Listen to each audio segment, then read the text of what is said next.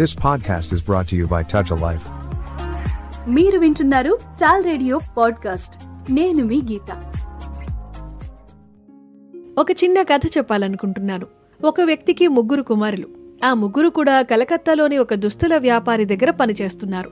ముగ్గురు పని గంటలు సమానం ముగ్గురు జాయిన్ అయిన తేదీ కూడా ఒకటే. అయినప్పటికీ వాళ్ళ జీతభత్యాల్లో తేడా ఉంది. అవును ముగ్గురికి సమానమైన వేతనం ఆ యజమాని ఇవ్వడం లేదు. ఆయన ఎందుకలా ఇవ్వడం లేదో ఈ తండ్రికి అర్థం కావడం లేదు. అదే విషయం ప్రశ్నించడానికి ఆ యజమాని దగ్గరకు వెళ్ళాడు ఈ ముగ్గురి కుమారుల తండ్రి. వెళ్ళి నా ముగ్గురు కొడుకులు కూడా మీ దగ్గరే పనిచేస్తున్నారు. పని గంటలు సమానం. అయినా మీరు వాళ్ళకి జీతాలు ఎందుకు సమానంగా ఇవ్వడం లేదు? అంటూ ప్రశ్నించాడు. అందుకు ఆ యజమాని చిన్నగా నవ్వి ఆయన్ని కూర్చోబెట్టి ఆ విషయం ఇప్పుడే మీకు తేల్చేస్తాను. కాసేపు మౌనంగా ఉండండి అంటూ చెప్పాడు. మొదటగా వారానికి వెయ్యి రూపాయల జీతం ఇచ్చే వ్యక్తిని పిలిచాడు. వాళ్ళు సాధారణంగా ఆ ప్రాంతానికి దగ్గరలో ఉన్న బీచ్లో నౌకలు సరుకు రవాణా చేస్తూ ఉంటాయి. జనరల్గా వాళ్ళు ఆ నౌకల వద్దకు వెళ్ళి ఆ సరుకును కొంటూ ఉంటారు. వారానికి వెయ్యి రూపాయల జీతం తీసుకుంటున్న వ్యక్తిని పిలిచి నువ్వు హార్బర్కి వెళ్ళాలి. సరుకు రవాణా నౌక వచ్చిందట.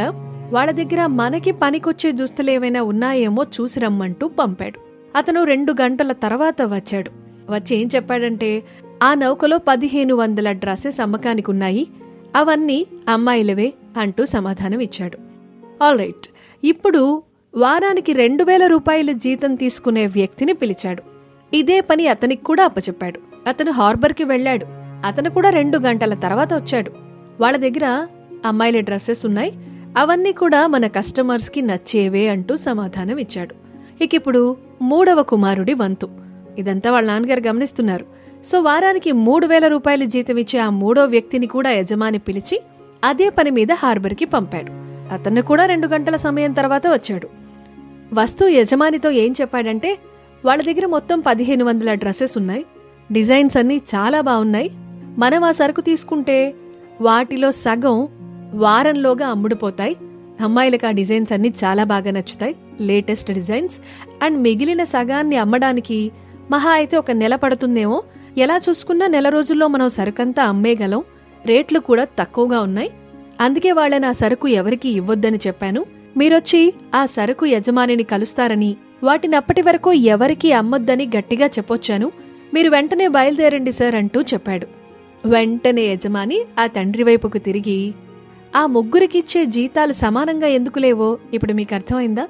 వారంతా పనిచేసే గంటలు ఒకటే. అయినా జీతాలు వాళ్ళకెందుకు సమానంగా లేవు? ఇక మీరే అర్థం చేసుకోండి అంటూ వ్యాపారస్తుడు తన పనిలో తాను మునిగిపోయాడు. సో మనం చేసే ప్రతి పని శ్రద్ధగా చేస్తే లాభం ఆ పనికి తగిన ప్రతిఫలం దానంతట అదే వస్తుంది. బాగుంది కదూ కథ? కథ మాత్రమే కాదు ఇది మన పనిలో అప్లికబుల్ అయ్యే విషయం కూడా. Just admit it. ఇలాంటి మరెన్నో ఆసక్తికరమైన విషయాలని నెక్స్ట్ టాల్ రేడియో పాడ్కాస్ట్లో విందాం. అంతవరకు సెలవు వింటూనే ఉండండి టాల్ రేడియో పాడ్కాస్ట్ నేను మీ గీత You have just listened to Tall Radio Podcast. For more podcasts, visit www.touchalife.org.